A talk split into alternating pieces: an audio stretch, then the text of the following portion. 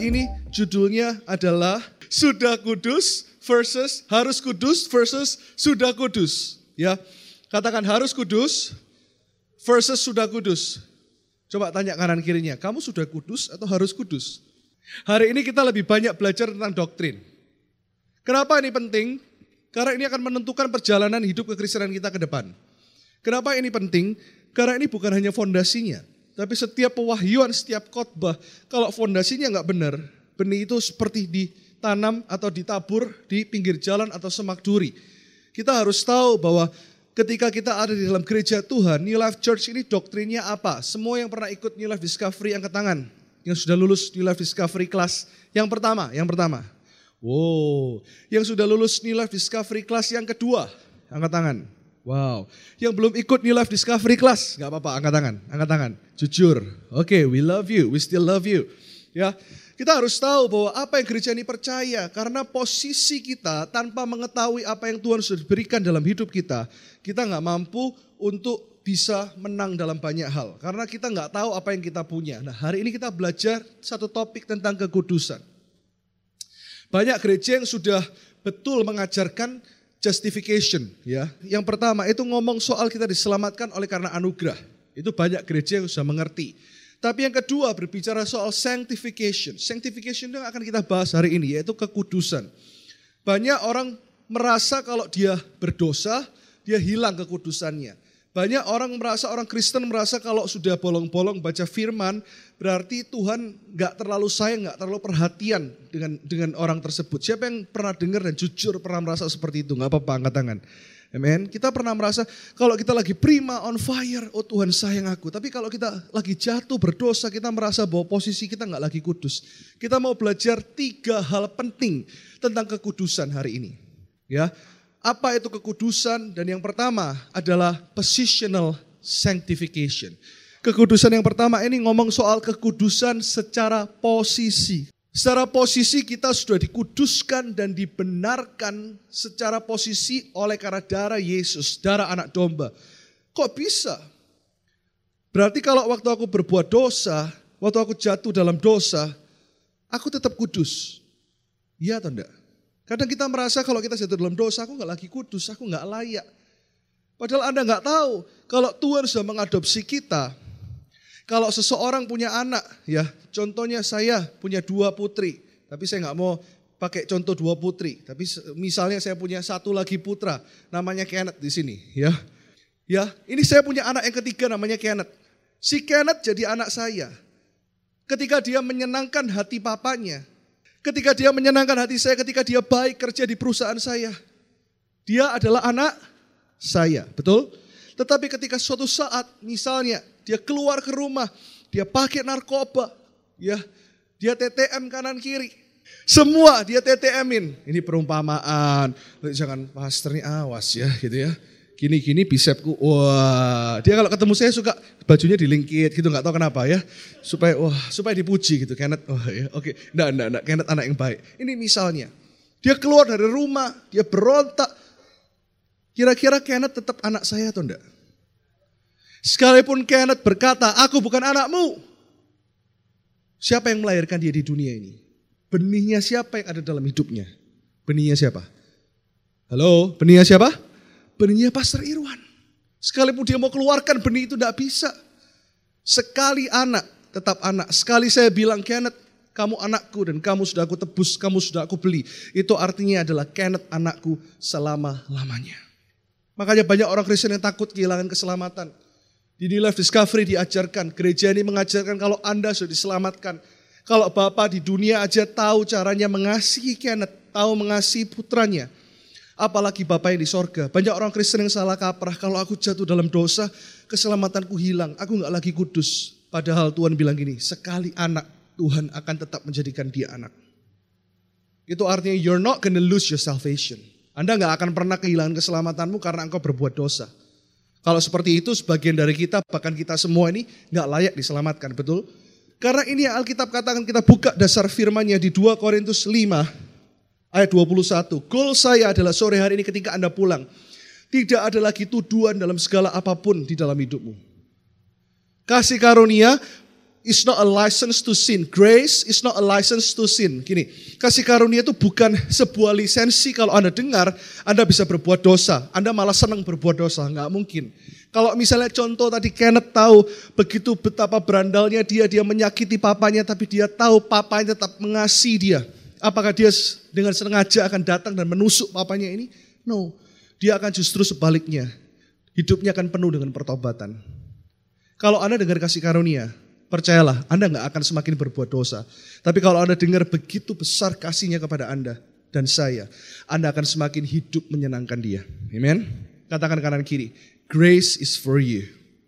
2 Korintus 5 ayat 21 saya minta kita baca dengan suara yang keras karena sore saya lihat banyak single gitu ya. Powerful. Oke, okay, yuk. Satu, dua, tiga. Dia yang tidak mengenal dosa telah dibuatnya menjadi dosa karena kita. Supaya dalam dia kita dibenarkan oleh Allah. Dia ini siapa? Yesus Kristus yang tidak mengenal dosa. Banyak orang bilang, oh kalau gitu kekudusan itu cheap murah ya. Percaya Yesus langsung posisinya kudus. Banyak orang yang bilang, oh kalau gitu grace, kasih karunia itu cheap. Makanya kenapa? Dulu waktu banyak orang yang menentang pengajaran tentang kasih karunia yang kembali kepada Yesus Kristus. Banyak orang bilang, oh itu cheap grace. Anda tahu nggak untuk nah, untuk kasih karunia itu dinyatakan itu nggak cheap karena terlalu mahal, terlalu besar, terlalu mustahil untuk dilakukan oleh agama, agama apa pun. Makanya kenapa Yesus pribadi, yaitu dia sendiri, dikatakan yang tidak menganggap kesetaraannya dengan Allah sebagai hak. Jadi yang pertama, untuk dia yang tidak mengenal dosa telah dibuatnya menjadi dosa. Itu ada hak yang istimewa, yaitu sebagai putra Allah, Tuhan yang tunggal itu. Dia harus merelakan haknya dibuang untuk supaya menjadi dosa. Wow, dibuat menjadi jadi Yesus kekudusan secara posisi kok bisa mutlak selamanya Anda kudus sekalipun Anda bisa jatuh dalam dosa. Itu mahal harganya. Bahkan sangat mahal, nggak bisa dijangkau oleh manusia, nggak bisa dibayar oleh apa pun. Karena Yesus Kristus bukan nggak mengenal dosa, bahasa aslinya adalah seperti ini. Dia tidak pernah berbuat dosa selama di dunia dan tidak ada satu keinginan pun untuk berbuat dosa. Tapi dibuat sorga menjadi dosa di atas kayu salib supaya kita dibenarkan. Dibenarkan tuh artinya kita benar dulu baru dibenerin atau apa pun keadaan kita kita dianggap benar. Halo? Saya tunjukkan lagi di Roma 3 ayat 28. Kalau kita mengerti ini, hidup Anda pasti lebih berkemenangan. Karena nggak ada lagi tuduhan dari iblis. Gak ada lagi ketika Anda melayani iblis bilang, hayo kamu kemarin berbuat dosa ya. Kalau Anda memang jatuh, Anda bilang, iya memang aku kemarin jatuh dalam dosa. Tapi dosaku sudah dihapuskan sekali untuk selama-lamanya. Enyah engkau daripadaku. Dalam nama Yesus. Amin. Roma 3, 28 saya bacakan. Karena kami yakin, saya berdoa di gereja ini ada keyakinan tentang kasih karunia.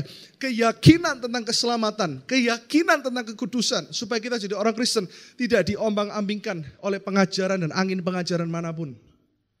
Kalau Anda tidak tahu, Alkitab berkata di zaman akhir ini akan banyak pengajaran yang menggonjang-ganjingkan yang akan merusak, yang berusaha merusak tubuh Kristus.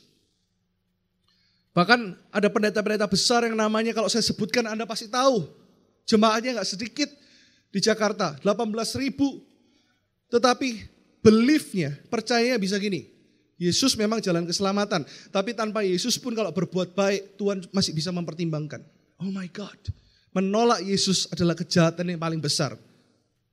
Kok bisa orang menolak Yesus masih dipertimbangkan untuk bisa mendapatkan keselamatan?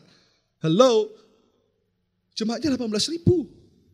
Ada pengajaran lagi yang berkata, lebih powerful kamu. Kalau kamu doa, kamu kelilingin, tabur garam. Kayak di, di perjanjian lama, kamu tabur, kamu kelilingi tujuh kali, yang ketujuh kamu kelilingi, yang ke, eh, sampai enam, yang ketujuh kamu kelilingi tujuh kali, kayak bangsa Israel mengelilingi tembok Yeriko. Lo, kalau kamu mau lebih diberkati, kamu pasang sesuatu di atas lambang-lambang itu di, di, di, di, di, di depan rumahmu. Anda kira iblis takut dengan lambang salib? Iblis itu takut dengan Anda. Itu di film-film horor yang menipu. Iblis takut dengan tanda salib. Iblis gak pernah takut dengan tanda. Tapi iblis paling takut dengan roh yang hidup. yaitu Yesus yang hidup di dalammu dan di dalamku. Dan dikatakan di sini, kami yakin bahwa manusia dibenarkan. Katakan dibenarkan. Katakan aku dibenarkan. Karena iman. Iman itu karena apa? Karena percaya. Makanya kenapa iman timbul dari pendengaran dan pendengaran akan Kristus. Tapi jangan lupa, iman yang salah timbul dari pendengaran yang salah akan sesuatu hal yang salah. Makanya kenapa right believing will, will lead you into the right doings. Kalau Anda percayanya benar, perbuatannya pasti benar. Tapi kalau core-nya, percayanya aja salah, dasarnya salah, doktrinnya salah, Anda akan banyak kesalahan di dalam hidupmu. Dikatakan, dan bukan karena ia melakukan hukum Taurat. Di sini dikatakan bahwa manusia dibenarkan. Bahasa Yunani bahasa aslinya adalah diakio. Katakan diakio. Diakio artinya, ya saya persingkat, artinya adalah sengaja dibuat benar. Sekalipun salah, Tuhan katakan benar. Oleh karena apa? Oleh karena korban tadi, yang namanya Yesus Kristus. Makanya Allah Bapa sebagai hakim berkata, tok, karena Yesus sudah mati, dikatakan, Kenneth benar. Agama selalu protes, gak bisa. Dia tukang tipu, dia gak layak. Seperti penjahat di sebelah kanan Yesus, harusnya gak layak kalau menurut agama dia diselamatkan. Tetapi ketika dia percaya dan berkata, Yesus ketika engkau ada di Firdaus ingatlah aku. Hari ini engkau akan bersama-sama aku di Firdaus. Itu yang dikatakan, itu semua kedaulatan sorga. Ketika sorga berkata, tok, dia benar. Nggak ada satupun yang bisa melawan Anda. Tidak ada satupun yang bisa mendakwa Anda. Amen. Ibrani 10 ayat 14. Nah ini kita baca sama-sama dengan suara yang keras supaya Anda mengerti. Banyak orang merasa gini, kalau aku udah diselamatkan, percaya Yesus, itu artinya dosaku yang lama sudah diampuni. Tapi yang ke depan ini aku harus minta ampun lagi. Saya kasih pertanyaan, boleh nggak kalau kita berdosa, bersalah, kita minta ampun? Boleh nggak? Halo, siapa yang bilang boleh angkat tangan? Siapa yang bilang nggak usah, udah diampuni kok, angkat tangan. Siapa yang nggak ngerti bahasa Indonesia? Push up. Boleh nggak? Boleh, asal dalam pengertian yang benar. Banyak orang kalau berbuat dosa, dia bukan minta ampunnya itu bukan minta maaf, tapi untuk mendapatkan keselamatannya kembali. Itu salah. Makanya zaman awal-awal karismatik tahun 90-an itu luar biasa. Ya, Tuhan pakai gereja itu berkembangnya tahun itu tahun-tahun itu tuh luar biasa karena Tuhan pakai beberapa kelompok. Tetapi ada kesalahan, kita harus belajar juga dari generasi yang lebih tua, yang baik kita ambil, yang kurang baik kita harus perbaiki. Kesalahannya adalah mereka nggak belajar doktrin, mereka nggak belajar benar-benar tentang firman. Jadi begitu berkembangnya lawatan Tuhan luar biasa, tapi mereka nggak ngerti. Makanya kenapa dulu waktu kecil saya bingung. Engkong mak saya itu bertobat. Benar-benar bertobat karena mengalami kuasa Tuhan. Jangan salah. Kuasa Tuhan itu lawatan Tuhan itu dahsyatnya luar biasa. Ya sampai sekarang. Kungkung saya dulu tuh menolak untuk jadi orang Kristen. Bukan hanya bukan hanya bukan orang Kristen, tidak suka sama orang Kristen. Kalau ada orang di jamaah Tuhan bisa rebah, nanti saya jelaskan kok bisa rebah. Itu karena mereka menerima kemuliaan. Itu nggak dibuat-buat. Kemuliaan Tuhan itu ada di dalam Alkitab. Dan keta, ke, ke, apa itu tanda untuk dia menyerahkan hidupnya adalah ketika dia nggak tahan itu makanya orang bisa rebah. Kungkung saya dulu pinter kungfu, dia ngomong, kalau saya ditumpang tangan pendeta, tak tunggu-tunggu itu pendeta itu tumpangin tangan aku ya. Lihat aja, aku kuda-kuda sedikit, dak, biar dia yang rebah. Itu sudah menjadi apa ya, udah menjadi angan-angannya. Karena dia lihat ini apa sih, dan zaman itu juga jangan salah, orang didoakan kalau nggak rebah pendetanya ngerasa kurang sakti. Jadi pendetanya banyak pakai yang namanya ornamen-ornamen yang nggak perlu. Wah jejer dari depan sampai belakang, depan gandengan ke belakang gini semua. Waktu depannya diginiin ya pasti semuanya rebah sampai ke belakang kan gitu. Wah itu engkong saya malah lebih nggak suka lagi. Suatu hari dia datang ke sebuah kebaktian. Ini yang disebut dengan kasih karunia Tuhan. Dia duduk paling belakang. Dia melihat pengkhotbah berapi-api. Dia duduk dengan tangan yang seperti ini. Dan dia pandangi, coba aku mau tahu ini. Pendeta ini mau ngapain. Kalau sampai tumpang tangan, tumpang tangan, aku maju duluan. Biarkan dia yang rebah ketika bangkit, waktu dia minta semua orang bangkit berdiri. Eh si pendeta cuma bilang, ada orang di belakang sana. Engkau-engkau yang akan dipakai Tuhan, dijamah Tuhan. Anda terima lawatan Tuhan dari tempat ini. Boom, tiba-tiba engkau saya waktu itu bisa kelepasan. jatuh dilawat Tuhan dan orang yang gengsi nggak pernah nangis hari itu nangis sejadi-jadinya kayak anak kecil. Sejak itu dia percaya sungguh-sungguh kepada Yesus. Dia bilang, aku nantang-nantang orang kuda-kuda, aku di kuda-kudai Tuhan hari ini. Saya masih ingat waktu itu saya masih umur 5-6 tahun. Dia punya pedang. Ya, ada kepalanya kayak Raja Wali. Makanya ada lagu pakai Raja Wali. Kan gitu kan ya. Dia bawa itu pedang. ya. Terus dia bilang ini pedang warisan dari nenek leluhur ini enggak lagi berarti. Ini loh, kalau orang ketemu kekudusannya Tuhan, dia akan bilang ini, hidupku bukanlah aku lagi, tapi Yesus dalamku. Dia pegang pedang itu, dia bilang, ini anak, kamu harus percaya Yesus kayak kungkung ya. Dia bilang, dalam nama Yesus dilempar itu, saya masih ingat di kali berantas, wung, wur, wur, wur, wur, blum. Dia kubur hidup lamanya. Dan bukan hanya itu, ketika dia percaya Yesus, dia banyak menginjil sampai beberapa orang saat ini jadi hamba Tuhan. Karena apa? Karena dia melihat bahwa aku dibenarkan itu bukan karena hasil usahaku. Berhentilah untuk berpikir secara agamawi. Jadilah orang yang bertuhan, jangan jadi orang yang beragama. Katakan kanan kiri, kamu bukan orang beragama tapi bertuhan. Hei, karena gini loh, kalau dengan agama orang itu bisa jadi jahat loh. Buktinya yang, yang menyalibkan Yesus orang apa? Beragama hafal semua kitab Taurat, ngelontok.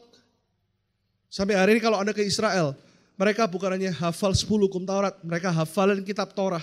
Mereka sengaja linting itu kanan kirinya sampai panjang-panjang dan mereka gini bungkuk-bungkuk di tembok ratapan supaya orang lihat, oh betapa amal ibadahku luar biasa.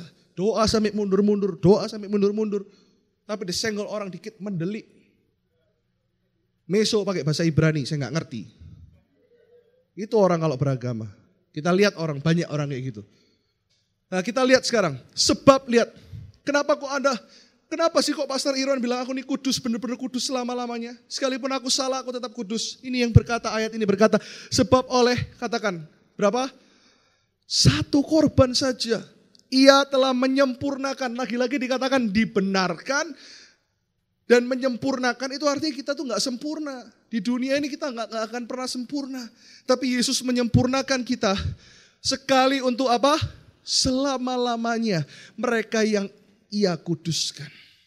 Ada terjemahan lain yang berkata jelas, sekali untuk selama-lamanya dia menghapuskan dosa kita.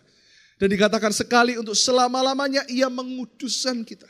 Jadi secara posisi hari ini benar atau enggak, Anda merasa rohaninya di atas atau di bawah, anda tetap kudus, Anda tetap dikasihi, maka baliklah ke dalam pangkuannya Tuhan. Kalau Anda jauh hari ini dari Tuhan. Katakan kanan kiri, back to his grace. Supaya lebih jelas lagi, kita kasih tepuk tangan buat dua orang yang maju ke depan. Yang satu Jesus Christ, yang satu Yudas Iskariot. Indra ini adalah gambaran yang menguduskan kita, yaitu siapa? Tuhan Yesus. Dikatakan gini, Yesus bukan hanya kudus, tadi saya jelaskan.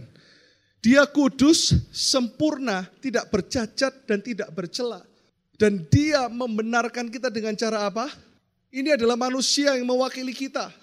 Dia adalah bukannya dosa. Kalau Anda lihat tulisannya apa? Dosa. Tapi manusia dari awalnya tanpa Kristus adalah tukang dosa. Penjahat. Pendusta. Segala sesuatu yang buruk itu tanpa Kristus. Makanya Paulus bilang gini tanpa Kristus. Maaf dia bilang ini, perbuatan baikku pun seperti kain yang kotor. Maaf, maaf saya ngomong ini ya. Bahasa aslinya, di sana kain yang kotor itu adalah soft text. Perbuatan agamaku katanya Paulus. Kalau aku baik tapi tanpa Kristus, makanya jangan heran kalau orang di luar sana bisa berbuat baik loh. Dia nggak kenal Tuhan, Yesus aja bisa berbuat baik lebih dari orang yang kenal Tuhan. Ada nggak orang kayak gitu? Tetapi maaf Alkitab berkata, kalau dia berbuat baik tanpa adanya kekudusan yang sejati yang namanya Kristus, maaf, seperti kain, seperti softtek yang kotor. Bukan hanya softtek, saya perjelas, softtek yang sudah dipakai. Jelas ya, kenapa saya ngomong ini? Karena itu firman loh. Jangan bilang, oh Pastor Irwan nih ngomongnya kok kayak gitu. gitu ya. Loh enggak, ini firman yang ngomong. Jadi kalau kita bisa berbuat baik tapi di luar Kristus, percuma. Karena manusia dari awal nggak pernah baik. Adam dari awal dan Hawa inginnya adalah untuk menjadi seperti Allah. Dosa kesombongan. Manusia itu arogan. Di zaman Nuh diberitakan Injil masih arogan. Tetapi Tuhan tahu Allah Bapa, saya adalah gambaran dari Allah Bapa. Ya, Allah Bapa tahu manusia ini gak akan pernah bisa selamat dengan perbuatan baiknya. Kalau dikasih agama, manusia akan tambah rusak. Dikasih peraturan, manusia akan tambah berontak. Tapi kira-kira Anda berpikir, kalau kita kekudusan itu murah. Saya kasih contoh kepada Anda, kekudusan sama sekali tidak murah. Kenapa? Karena 2000 tahun yang lalu, Allah Bapa adalah hakim yang adil. Yesus adalah jalannya, Allah Roh Kudus adalah pembela kita. Jadi Allah kita satu tapi punya tiga pribadi. Allah itu setia dan adil. Tadi pagi saya kasih perumpamaan, tapi saya nggak mau melebar. Di zaman sebelum Yesus Kristus mati, ingat cerita Ayub? Kalau di dalam cerita Ayub, makanya kenapa khotbah soal Ayub tidak bisa dikhotbahkan tanpa pengetahuan akan kasih karunia yang benar. Di zaman Ayub, Anda masih lihat bahwa iblis masih bisa menuduh, menuduh. Coba Angga maju ke depan, ya. Ini. Kalau dia iblis, di zaman dulu sebelum Yesus mati, ini iblis bisa naik. Ini kalau contohnya ini sorga di mana ini ini enggak saya nggak mau melebar tapi saya harus ceritakan sedikit demi sedikit. Sorga itu ada tiga tingkat yang dimaksud dengan langit heavens. Kenapa kok pakai S heavens dalam Alkitab? Itu adalah sorga, itu adalah kita. Karena kalau kita percaya Yesus, kita menghadirkan sorga di bumi. Enggak? Sini dulu. ya. Langit yang kedua disebut, disebut heaven itu bukan ngomong atmosfer sorgawi, tapi ada sorga yang di mana dikatakan sorga di mana Yesus, Allah Bapa, Allah Anak, Allah Roh Kudus bertahta. Dari perjanjian lama kisah Ayub, iblis masih bisa naik di sorga ini. Dia naik dan menuduh. Dia naik. Dia bisikin dan dia tuduh. Dia berkata, hei ini loh Ayub yang kelihatannya baik. Coba, coba kalau kekayaannya diambil. Coba, coba. Dan waktu itu iblis masih bisa naik ke sorga yang itu. Dan Allah Bapa dengan tidak tega, dia izinkan untuk pencobaan itu datang kepada Ayub. Itu perjanjian lama. Karena apa? Karena iblis waktu itu masih bisa bargain. Berarti bukan berarti Allah Bapa nggak powerful loh ya. Tapi karena Allah Bapa itu adil. Dia tahu harus ada korban. Allah Bapa tahu bahwa kemarahan Allah Bapa itu punya sifat di mana Allah kita itu perkasa, kuat, penuh kasih karunia. Tapi jangan lupa ada sisi di mana Allah itu ada sisi di mana dia punya tangan yang kuat. Dia nggak bisa kompromi dengan dosa. Dosa sedikit pun itu menjijikkan buat buat Tuhan. Paham? Dosa bohong dengan dosa zina, kalau mau dihitung-hitung di hadapan Tuhan, sama-sama menjijikkan. Itu sifat Allah yang sesungguhnya.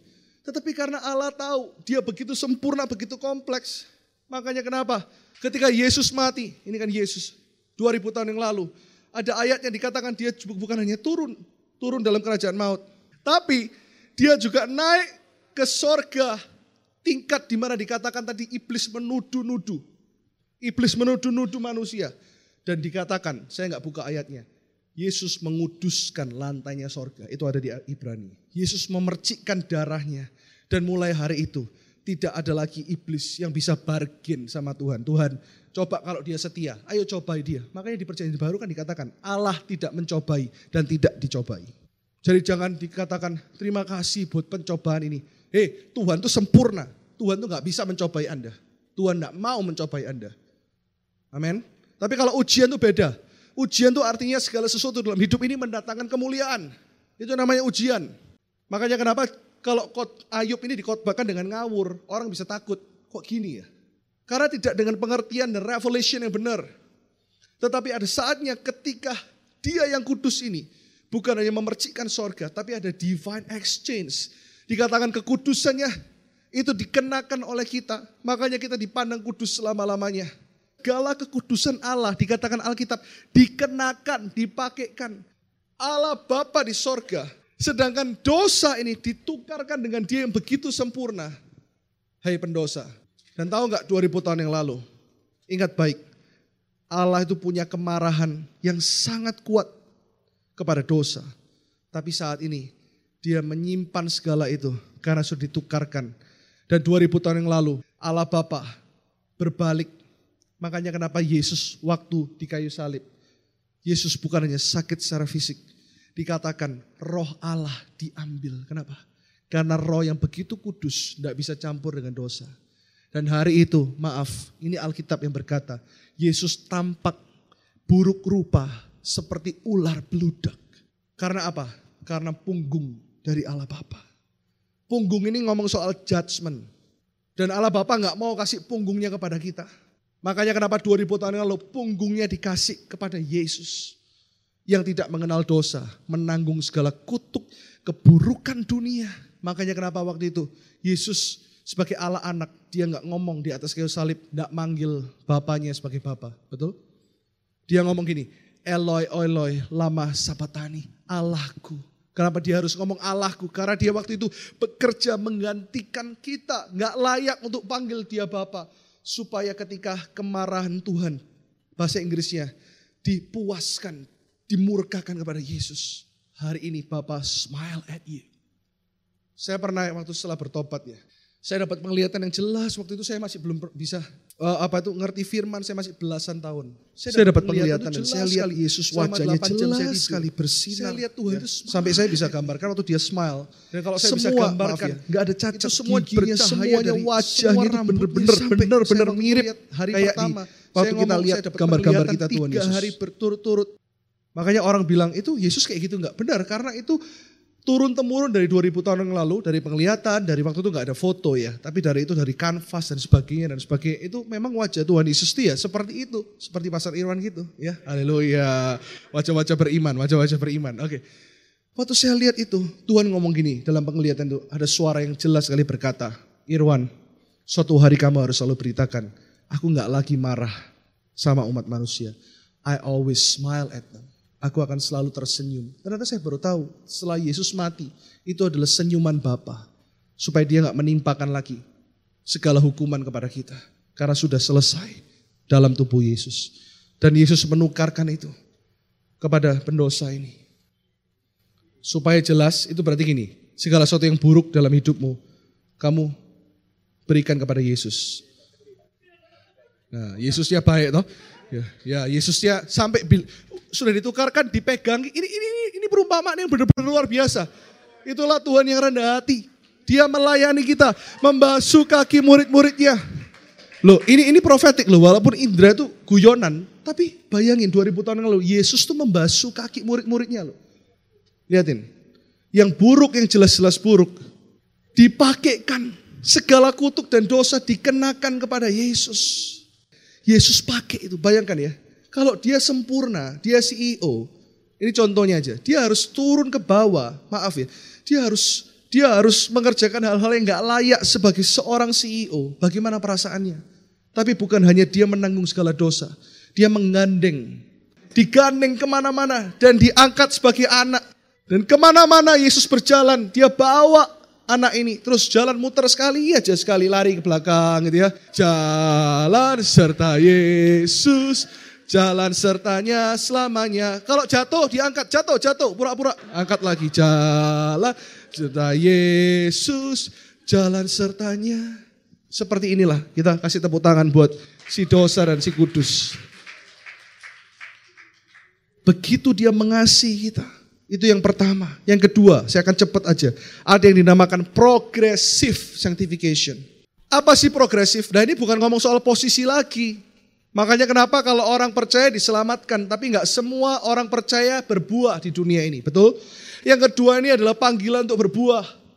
Anda yang melayani lebih, Anda yang percaya bukan hanya percaya, tapi Anda mau dibentuk karakternya. Anda tahu detik di mana Anda terima Yesus, roh Anda diselamatkan. Tapi tubuh dan jiwa perlu dilatih. Ada yang namanya karakter, betul? Makanya kenapa kita jadi orang Kristen jangan suka ngejudge. Oh ini melayani Tuhan, tapi ternyata tukang tipu. Ini ngelayani Tuhan, ternyata rebut pacar orang. Nggak layak ini. Ya kalau dia selama 20 tahun kayak gitu terus ya dipertanyakan. Tapi yang namanya ketika Anda coba ya, kalau Anda kebiasaan yang ngamuan, Anda terima Yesus, Anda diubahkan hatinya. Kadang-kadang masih bisa ngamuan enggak? Ya suka minum, bukan berarti minum itu salah. Tapi suka minum tuh artinya minum sampai nggak inget lagi itu minuman. Minum gitu ya, wow sampai nggak inget lagi itu minuman. Dilihat gitu kayaknya ini kayaknya kayak itu digosok-gosok kayak Aladin ya. Itu kan udah lupa. Itu artinya apa? Minum sampai mabuk tiap hari. Setelah terima Yesus kasih karunia dikuduskan secara posisi, tapi kadang-kadang masih ada nggak? Aduh, pengen re. Saya berdoa untuk beberapa orang yang lepas dari rokok, saya bilang udah santai aja lah. Jangan kalau di depan saya aja takut rokok gitu kan ya. Saya pernah ketemu jemaat, nggak sengaja. Ya, Tuhan itu selalu matanya tertuju kepada Anda. Karena Tuhan itu mengasihi Anda. Saya nggak langsung ayo gitu enggak. Tapi ketemu saya di mall, saya cuma sapa halo, langsung ada yang disembunyi. Halo pastor, iya pastor. Halo pastor, saya kebelet pastor ke belakang dulu. Terus setelah gini kok langsung gini, nggak tahu kenapa. Saya bilang santai aja lah. Pastor nggak apa-apa kok. Oh iya pastor, sorry pastor, sorry pastor. Gitu ya. Saya beberapa kali ketemu itu dari gini gitu ya. Kelihatan saya langsung suci, langsung kudus. Gitu. Kamu ngapain di sini? Nunggu vale pastor. Gak apa-apa kalau emang masih kadang-kadang Anda memang belum lepas, ya udah ngaku aja nggak apa-apa. Iya kan? Bohong sama keterikatan kecanduan, ya sama aja kan di hadapan Tuhan, betul kan? Tapi ya, kalau orang diselamatkan, kadang-kadang waktu dia kebiasaannya perokok berat, kadang-kadang masih bisa pengen nggak ngerokok. Itu yang namanya proses. Cintailah proses. Itu yang namanya bertumbuh, progresif. Karakter kita bertumbuh ada beberapa ayat yang berkata seperti ini. Efesus 2 ayat 10. Karena kita buatan Allah. Kita ini buatan siapa? Makanya kita sempurna. Diciptakan dalam Kristus Yesus untuk melakukan apa? Pekerjaan baik. Ini ngomong kekudusan tingkat yang kedua. Yaitu hidup kita harus semakin seperti Kristus. Untuk melakukan pekerjaan baik artinya melayani itu penting nggak? Penting. Karena suatu hari di sorga nanti dikatakan ada orang yang diselamatkan, saya nggak buka ayatnya. Tetapi ketika Tuhan membukakan perjalanan hidupnya, dia menangis karena semua pekerjaannya terbakar. Pekerjaan tuh ngomong hidup di dunia. Ada orang yang percaya, tapi hidupnya jatuh bangun terus dalam dosa. Tidak mau diproses. Disuruh pelayani skeptis melulu. Nuduh pastornya gini dan gitu. Nuduh gembalanya gini dan gitu. Orang kayak gitu di sorga nanti, di Yerusalem baru nanti, pasti posisinya lain dengan orang yang setia melayani contohnya. Orang yang mau diproses. Orang yang mau bertumbuh, siapa yang mau bertumbuh untuk pekerjaan baik? Siapa yang mau melayani lebih lagi? Sekali lagi tepuk tangan yang meriah buat Tuhan Yesus. Ada ayat lain juga ya. 2 Korintus 3 18. Ya dikatakan seperti ini. Dan kita semua mencerminkan apa? Kemuliaan Tuhan. Katakan kemuliaan Tuhan. Seperti tema gereja kita. Greater glory. Katakan greater glory. Dengan muka yang tidak terselubung. Dan karena kemuliaan itu datangnya dari Tuhan yang adalah roh. Maka kita diubah menjadi serupa dan segambar dengan dia dalam kemuliaan yang semakin besar. Nah, kemuliaan yang semakin besar inilah tema kita greater glory inilah. Ini ngomong soal kekudusan yang kedua, yaitu kekudusan secara karakter. Dari dulu suka marah, tiap hari marah, jadi seminggu tujuh, tujuh kali marah, jadi seminggu tiga kali. Lumayan kan? Makanya kenapa di live group diajarkan gini, celebrate. Saya selalu ngomong gini, live group kita harus bisa menerima banyak orang. Tapi selain menerima, lihat hidup mereka berubah nggak? Ini pernah diajarkan, mungkin Anda dengar ini lucu, di pertemuan gembala. Kalau dulunya bandar narkoba, tapi sekarang berhenti jadi bandar, cuma jadi pemakai narkoba. Itu progres loh. Anda harus tepuk tangan buat dia. Cheer them up, tepuk tangan buat dia. Katakan yes, Anda harus barengin kayak Yesus tadi. Ngerti maksud saya? Ayo kamu bisa, kamu bisa. Setelah dari pemakai narkoba, dia stop. Jadi pemakai narkoba sama sekali. Wah, Anda harus rayakan, celebrate a small change. Itu nggak cuma ngomong apa pun. Orang yang addicted with food, lihat makanan itu nggak bisa tahan. Itu juga great. Hello? But celebrate small change. Turun 0,2 kilo, lumayan. Haleluya. Ngerti maksud saya? Perubahan yang kecil harus dirayakan. Jangan tuntut orang lebih, tapi berjalan bersama mereka. Itu makanya kenapa value dari gereja kita salah satunya adalah family. Family sticks together no matter what. Tepuk tangan yang meriah buat Yesus. Semua nggak kebetulan. Kita mau rintis di barat. Ada yang namanya pelayanan congregation. Di gereja ini ada beberapa orang yang memperhatikan data-data jemaat baru. Mulai banyak. Tahun depan kita ke Ciputra World.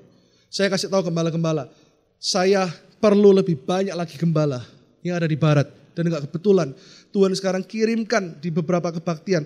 Banyak sekali anak-anak muda dari barat mulai masuk ke live group mulai minta ada banyak lagi live group di barat. Makanya saya ngomong beberapa gembala. Sekalipun kamu merintis sekarang di timur. Kalau Tuhan bilang sejauh timur dari barat, kamu harus kembali ke barat. Amin. Are excited? Mau bertumbuh? Itu yang kedua, progresif, katakan progresif. Yang disebut berbuah. Saya kasih satu saksian sebelum ini selesai. Beberapa hari lalu saya meeting dengan beberapa hamba Tuhan. Salah satunya adalah hamba Tuhan dari Symphony Worship. Yang lagu-lagunya kita nyanyikan, tahu ya? Dengan apa kan ku balas? Tahu ya?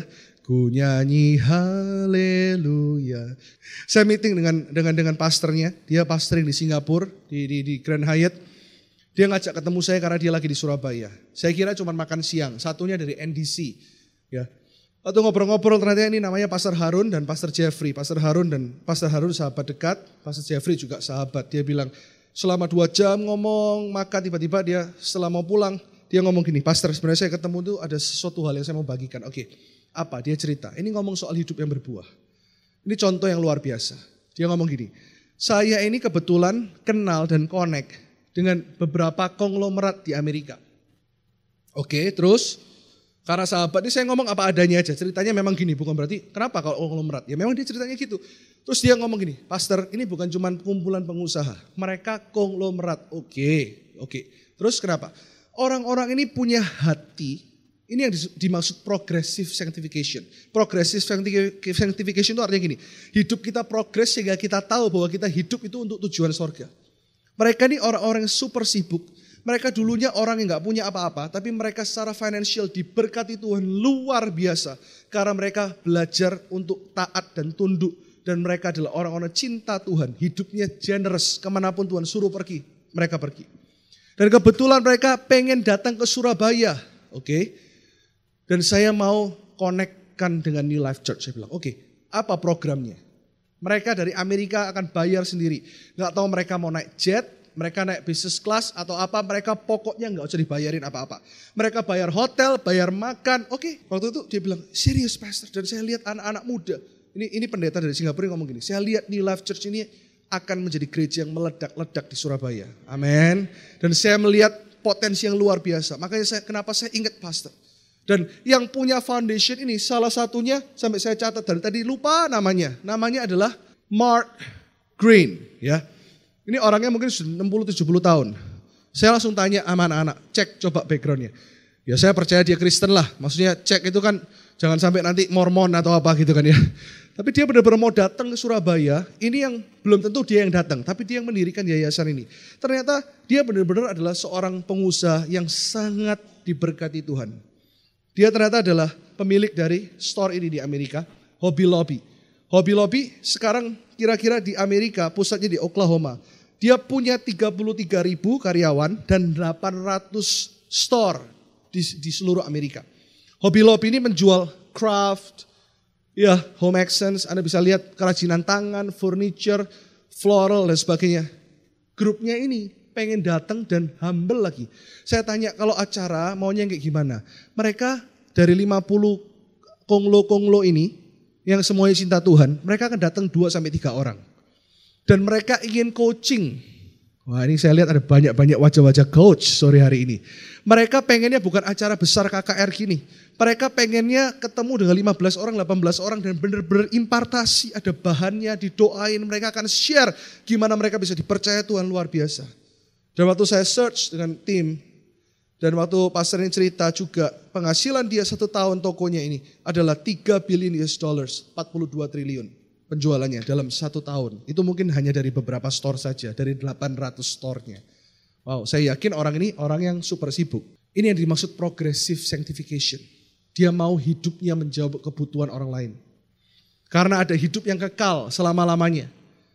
Uang berapapun yang kita gain di dunia ini, kalau tanpa purpose, tanpa tujuan untuk kekekalan, suatu hari kita menghadap Tuhan. Mau umur berapa sih kalau Tuhan belum datang 200 tahun lagi? Paling panjang ada umurnya 100 tahun lebih, ada. Tapi yang namanya kekekalan, orang-orang ini, salah satunya Matt Green ini, dia mengerti apa yang namanya kekekalan, everlasting. Dia investkan hidupnya. Di tengah-tengah kesibukan yang begitu luar biasa, dia bilang aku mau datang ke Surabaya. Saya, kita doakan aja kapan. Kalau memang kehendak Tuhan ya jadi, kan gitu. Tapi intinya gini, at least mereka udah dengar tentang New Life Church loh. Tapi kita dipercaya Tuhan karena Tuhan cinta kita. Kita nggak boleh sombong. Amin. Coach Roy langsung semangat. Nanti mau di coach sama Matt Green gitu ya. Kita doakan. Ini yang namanya progresif. Hidup itu selalu progres ke arah Kristus. Dan yang terakhir, saya nggak buka ayatnya. Perfected sanctification. Kapan pastor kita ngalami ini? Apa yang dimaksud perfect? Yang namanya perfect itu artinya gini. Kita nggak lagi bisa berbuat dosa. Kita nggak lagi bisa ter, kita nggak lagi bisa jatuh merasakan sakit. Ini kekudusan yang paling sempurna, yaitu ketika tubuh kita diganti dengan tubuh kemuliaan. Kapan? Buka aja deh ayatnya daripada dibilang nggak ada ayatnya ya. 1 Korintus 15 ayat 52. Pastor Iwan bacakan. Dalam sekejap mata, pada waktu bunyi nafiri yang terakhir. Sebab nafiri akan berbunyi. Dan orang-orang mati akan dibangkitkan dalam keadaan yang tidak dapat binasa. Dan kita semua yang dibangkitkan dua. Orang mati, makanya kenapa dalam Yesus itu penuh pengharapan. Orang kalau mati tapi dalam Yesus, nanti mereka dulu akan bangkit dari kubur. Itu benar. Makanya jangan sembarangan bikin film bangkit-bangkit dari kubur. Kalau nggak sesuai dengan Alkitab. Beneran nanti mereka yang percaya Yesus akan bangkit dari kubur. Akan diganti tubuh kemuliaan. Dan kita, kalau seandainya kita ini masih ada di bumi waktu Yesus membunyikan sangkakala. Kita pun akan diganti dengan tubuh kemuliaan. Ini yang dimaksud kekudusan yang sempurna. Dan kita semua nanti akan punya tubuh itu. Gak bisa lagi sakit. Ditoncok gak bisa. Ke mana-mana bisa kita akan memerintah. Itulah tubuh kita akan diubah menjadi tubuh Yesus. Makanya Tuhan sekarang ini kan dikatakan dia masih tubuhnya itu seperti kita, tapi penuh kemuliaan. Makanya kenapa kalau digambarkan Allah Bapa, Allah Anak, Allah Roh Kudus, dia menciptakan kita segambar dan serupa. Dari awal dulu, saya percaya mereka itu Allah Bapa, Anak Roh Kudus seperti kita. Normal. Dia benar-benar normal, tetapi penuh kemuliaan. Nanti kita akan diubah dan sampai hari ini tahu nggak setelah Yesus disalib ada satu yang berubah di tubuhnya. Tangannya tetap berlubang paku. Dulu sebelum disalib, apakah Yesus sudah ada? Yes. Tapi dulu nggak ada lubang pakunya. Dan hari ini dia tetap memilih untuk berlubang paku supaya Anda dan saudara dan saya ingat Anda dikasih selama-lamanya. Anda dikuduskan selama-lamanya. Anda diberkati selama-lamanya. Amin.